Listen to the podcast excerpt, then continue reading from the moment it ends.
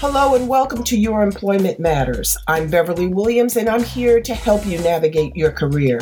This is for anyone who's searching for their dream job or promotion, or perhaps you're just looking to hang on to the job you have. Today's work environments are multi generational, multi religious, multinational, multiracial, and multi gender and multi gender identity. Add market disruptors like Amazon and Lyft, along with the addition of AI, and it's easy to see why finding and keeping a job is such a challenge. Employment success and even employment survival depend on your ability to adapt.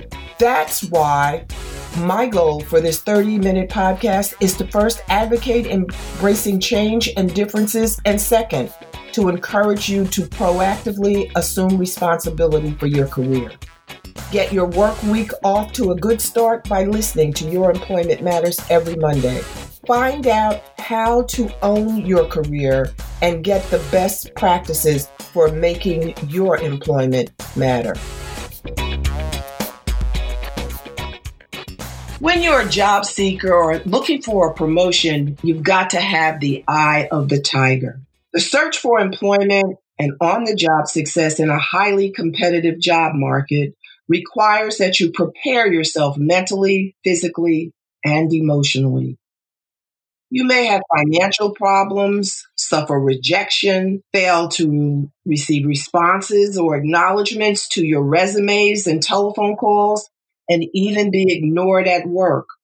Please, please don't be embarrassed to acknowledge how you feel and do something about it. The Holistic Route to Managing Anxiety by Maria Tabone, who's today's guest, is just one available resource that offers a number of options for managing the stress and anxiety you're probably experiencing now through the coronavirus crisis and you'll likely experience on your journey to employment success. Additional resources are provided in my book, Get the Job Done. Both Maria's book and my book are available on Amazon.com. Now, let me make this perfectly clear. Maria Tabone is not a physician. She is not providing medical advice. She is participating in this podcast solely as a guest, solely as a guest to share her employment journey. Listeners should contact a medical professional for medical advice and treatment. Welcome, Maria. Thank you, Beverly. It's very nice to be with you. Now, I've known you for a while. How did you become interested in integrative health and healing, and exactly what is that? Right. Well, it was many years ago. I was probably in my early 20s, and a few things were happening in my life. My mother was very ill at the end of her life with pancreatic cancer. And at the same time, I was working in a job that I loved the company, but the person that I was reporting to was extremely difficult to work for. So I started developing out of the blue hives, huge hives, and I'm getting some vertigo like symptoms, and I couldn't figure out what it was. And I realized later after going to a physician actually who had a very Eastern philosophy telling me, you know, this is stress. This is anxiety. And so I started getting into yoga and meditating because he said to me, you know, this is something you can't cure with a pill. This is something that you're going to have to work at on your own. You know, the job you will have to make a decision about. And your mother, you know, obviously pancreatic cancer is a very fatal cancer. He said, and that grief you are dealing with now, but you will continue to deal with. So I started doing yoga and doing some meditation and realized that that was helping. I mean, I, for me, the, the definition of integrative health and healing, it's not to say that you push aside conventional medicine, but it's the integration of maybe the very best of what Western medicine has to offer combined with the best of Eastern medicine. So if you're just saying maybe you have, whether it's diabetes or high blood pressure, right? So those are stressful things. Well, integrate some meditation, some yoga, some deep breathing exercises, things to help you with your anxiety, but also those things help your body heal. We also know that doctors only studied five hours of nutrition training in medical school. So now what's happening, they're integrating that more, integrating nutrition because nutrition is really the um, foundation of good health. So, and things like massage and acupuncture, you know, mostly a lot of these practices that come from the East. So it's just bringing those two together and really how you live your life, you know, your stress level. Are you doing the work you love? So all of those things are re- really a part of the integrated health and healing model. Well, that's helpful. At least now I understand the connection. Now you have two master's degrees, Maria, a master's in integrative health and healing and a master's in nutrition and health. How and why did you make the decision to acquire two graduate degrees? Right. Well, you know, I'm a lifelong learner, so I love learning and, and getting educated. But the first one, which was integrative health and healing, was very experiential. And quite honestly, I put zero thought into that. What happens is once you start studying one thing, whether it's herbal medicine, energy healing, nutrition, herbs, yoga, you want more, you want to learn more because one leads to another and they're all connected in some way. So this master's degree program was in Connecticut. And I did for two years, one weekend a month I spent there. It was such a wonderful experience to learn every weekend was something different. And I wanted to really leave my current career, the career that I was in at the time, to do that full time. But that degree really wasn't specific enough to launch me into something else. And again, because you're not a doctor, it's a very weird spot to be in. But then as I progressed, I, I got a lot of degrees in certifications in nutrition, in different forms of cooking for health. But I decided that now conventional medicine has come around in, in like the past five or 10 years or so to really recognize how important nutrition is. And there are a lot of certification programs out there and they're wonderful. But for me personally, I felt that if I knew that doctors are referring people to referring patients to see nutritionists and nutrition consultants. So I felt it was important for me to have a degree and that's why I went back to school to do the graduate degree in nutrition and health. Well, why don't you share your employment journey with our listeners, your trajectory thus far? Yes, so most of my career has been spent in media and entertainment as an executive assistant slash project manager and if working for the C suite, which is high level executives on the corporate floor, mostly CEOs, chairmen. And so I've been doing that for many, many years. But of course, on the side is where I've been studying and building a client base and building products and building a business on the side with my holistic health practice. You say building your holistic practice on the side. So you're talking about multiple incomes, multiple income streams. Yes, and, and I do think that's important. I think throughout my whole career, I've always feel that you're job hunting, even when you have a job. So I've been in major corporations most of my career in media. I went from Viacom, I worked for A&E, I worked for Time Warner, which is now Warner Media in the chairman's office. But all through that time, you know, I always felt like you have to make sure you're you're always marketable and always think about that other stream of income that you could possibly bring in because you just never know. And especially now where the paradigm has shifted. When I first started working, you, people stayed at jobs, you know, 20 years, 30 years, and you retired from that particular job. But the paradigm's so different now. People stay at a job, millennials, they stay at jobs three years. That's usually about the time, and then they move on. And again, with the volatility of companies, you just don't know. So I think it's important to think about another stream of revenue. And doing something that you love is even better. Right, if you can. It's always love what you do. You love what you do, you'll never work a day in your life. Absolutely. I'll buy that. So, you know, with all the various jobs you've had, what are some of the challenges you faced? You know, I think that one of the skills that you have to hone is working with people. It sounds very simple, but I think you have to really recognize that everyone's different. You're working with people at different levels. From my experience specifically, when you are an executive assistant, it doesn't matter whether you work for the chairman or whoever you work for. It's, it's a very strange thing. That job is, is considered like you're the low man on the totem pole. So you have to understand that you're going to be faced with people that are going to look at you and think that you are, you know, you fit the profile of a secretary from the 1950s that gets coffee. Now that's nothing like what an executive assistant does. So I think you have to have your, enough self worth and believe in yourself and be strong enough to be in this type of a job because, you know, I face those challenges of you can come up with ideas and have you know, you think you have great ideas and you present them. If it came from somebody who's a vice president, they'll listen to it. But if it comes from you, they won't.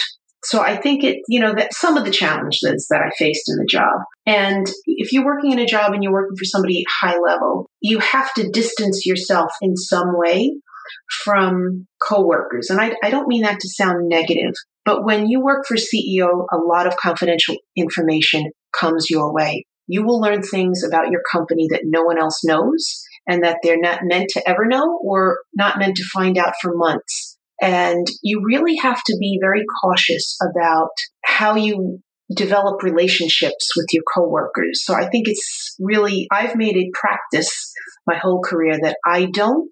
If other coworkers, you know, they'll go out after work, they'll go for a drink, or now people have their own chat rooms. I don't do any of that because I feel that it's important for me to distance myself. I don't want to hear the gossip. I don't want to, I don't want to be involved. I don't even want to be in that circle.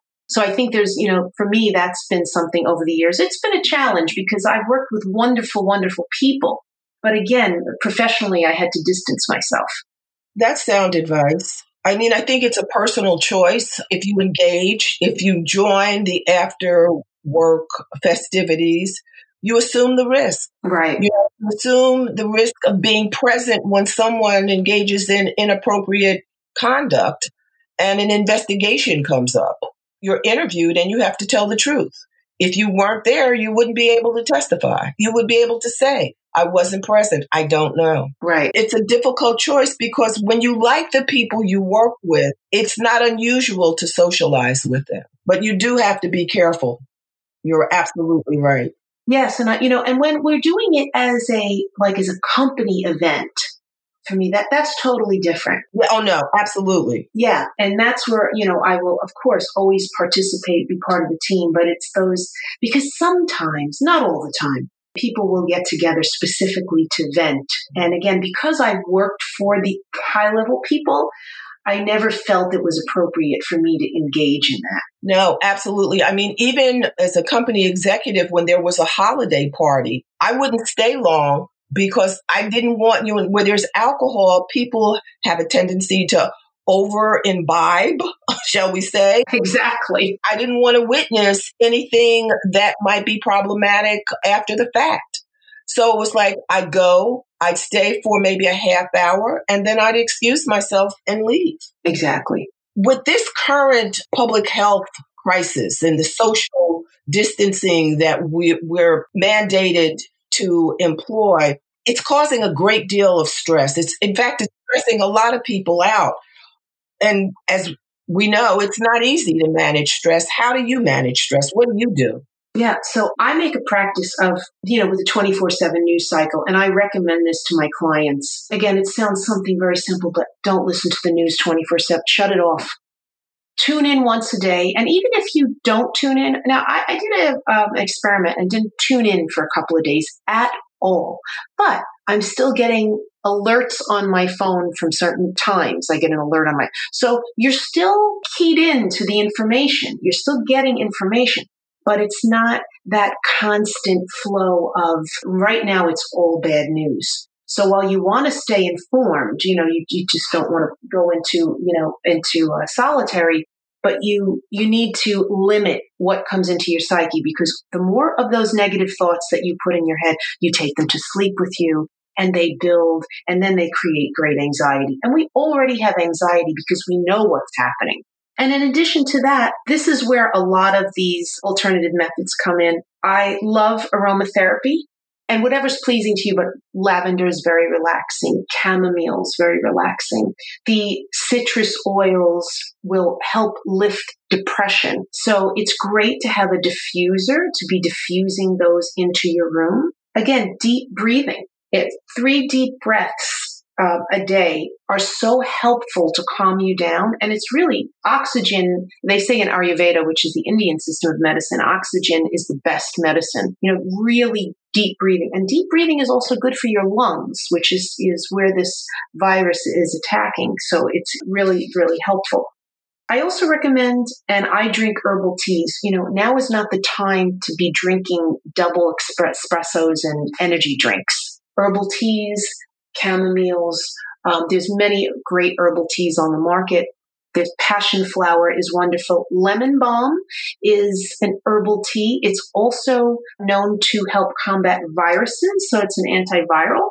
Another good tea to be drinking at this time. And sipping them and sipping warm water throughout the day and you know, now that we're home and everyone is quarantined, it's a good time to go online, find the many, many wonderful meditation videos or yoga videos. Take even 10 minutes. I, you know, people say, oh, I can't meditate for 40 minutes. No need to. Start with five minutes of just sitting quiet and just trying to focus on your breathing pull up a yoga video, try to do some yoga poses. And in addition to that, you know, while you're home, if you can indulge some hobbies, just things, do things to really take your mind off of what's happening. And I think that goes for anxiety in general. You know, anxiety comes from we're focusing on a thought, we're focusing on a problem, and it just multiplies. So the best thing that you can do is try to break that cycle. And so all of these things in combination will help. In addition to nutrition, again, going back to food, sugar causes not only inflammation in the body, but it, it can cause anxiety because it, it revs you up. So you want to try to eat healthy, not too many carbs, focus on fruits and vegetables and some good protein. And that'll also make you feel better. So there's a bunch of things that you can do. And self massage, too, is, is something very interesting. Self massage with some oils every day helps to really ground the body. You know, I've been taking notes. Thank you. I'm taking notes. Oh, and you know, uh, Beverly, there is one other thing that I have that wasn't in my book because it wasn't popular at the time. But uh, when I do a rewrite, I will certainly add it. Um, CBD. Ah. CBD is really, really helpful. And I always tell people you have to choose a reputable brand and start in very low doses because now they have there's so much information out there and CBD is very effective for anxiety. Oh, that's good to know. Now, is there anything else you'd like to share with our listeners? Yeah, I think it's important, you know, during this time just to take some good self care, taking care of your body and your mind. Don't forget your mind in that process, your thoughts. You don't only digest food, but you also digest thoughts. So taking good self care is going to keep your immune system functioning optimally. And right now, even if you're self quarantining, you may have to go out every once in a while to pick up groceries or to do whatever. You want to make sure that you have an immune system that's functioning the best it can function. And stress decreases your immune system function. So try to do whatever you can to relieve that stress. And we'll all get through this. Let me ask you one last question. What advice would you give people who find themselves unemployed for whatever reason? Yeah, I know that's such a difficult time for so many people. I think if you're home, hopefully try to use your online resources. Maybe join some organizations online. I always recommend networking is is the best thing you can do for your career. There's plenty of chat groups. I'm noticing more and more popping up online. So if you can hone in on what work you want to do, what work you're currently doing, or if you're out of work and, and tap into those networks and those online resources. But again, along with that, continue to practice the self care because I think the two really go together and it's really important to be in a calmer place. But again, if now is the time to utilize online resources, no, you're absolutely right. One of the things in using online resources that people have to be careful of, we must be careful of maintaining as pristine a digital footprint as you can. You're looking for work, if you're looking for employment, if you're if you're trying to get promoted where you are, you don't want your future supervisor to see any unflattering, shall we call them, images online or any language that might not cast you in a favorable light. the internet is just a marvelous, a marvelous tool, but we have to be very careful what we do with um, our presence on it because it can come back to haunt us.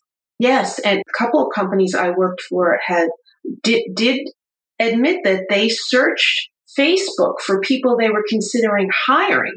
And, you know, I wasn't sure at the time if that was, you know, legal. I don't know. Look, it's a, I guess that's a question for you, but they do it. And they were, they found unflattering pictures or even political views. You know, you have to be very careful with that because you're putting that out there. And who knows if the hiring manager disagrees with your political views, they just may cast your resume aside. So you have to be really careful about that. I recommend against discussing politics or religion or sex at work. Right. You don't know when it's going to come back to bite you. That's Even true. with your friends.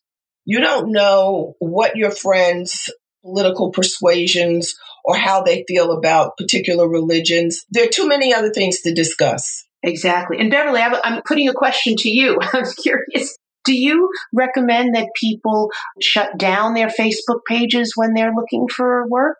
No, I don't Okay. suggest that they shut them down unless that I suggest that they review them to see Right. whether anything that may cause a problem.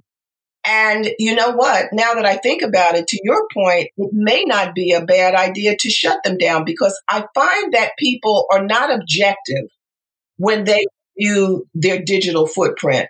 You know, the first thing they go to is freedom of speech. Right. And yet, you have a right to believe and to say certain things, but other people have a right to make judgments about what you say and make decisions based on what you say.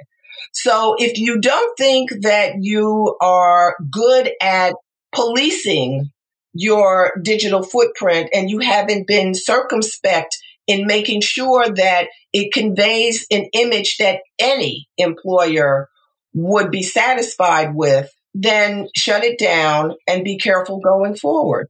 I understand that there may be some uh, vendors that can help you clean up your digital presence. I don't know whether it works. Yeah, so that's interesting. I didn't know that, but that is that would be a great idea, especially if they're they have a large digital footprint, I imagine. Yeah. So, I mean, you know, it's a personal choice. People do what they uh, feel that they should do, you know, Right. what they have a right to do. But if you if you stand on your right to have free speech and to express yourself as you want, you're entitled to that. You are definitely entitled to that. But there may be consequences that you may be aware of and you may not be aware of. And you may not get the job you want because you stood on your on your right to express yourself. You have every right to do so. And it's better safe than sorry in my estimation, but that's just my opinion. Right, right. Well, Maria, I think that's about it. Unless you have anything else that you want to share, I've just so enjoyed this. Yes, me too. Thank you so much. I, I really appreciate it. This has been been fun. And I, you know, I think I'm going to invite you back uh, because you, you know, everybody's going through stress and we need help. We oh, need I'd tools. love to. Yes, we all have to help each other. Exactly. We're in this together. Thank you so much, Maria. Bye bye. Thanks for listening to Your Employment Matters with Beverly Williams. If you found this podcast helpful, please subscribe and leave a review. I truly appreciate your support, and that helps other listeners find the podcast. If you have a comment, question, or suggestion, you can reach me at bawilliams at youremploymentmatters.com. My book, Get the Job Done, is available on amazon.com and barnesandnoble.com. Join me again next week. Until then, remember to embrace change and differences.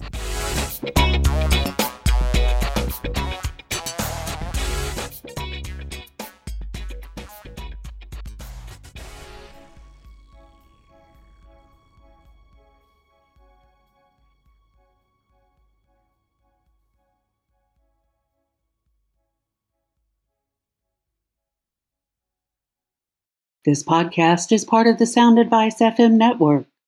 Sound Advice FM, women's voices amplified.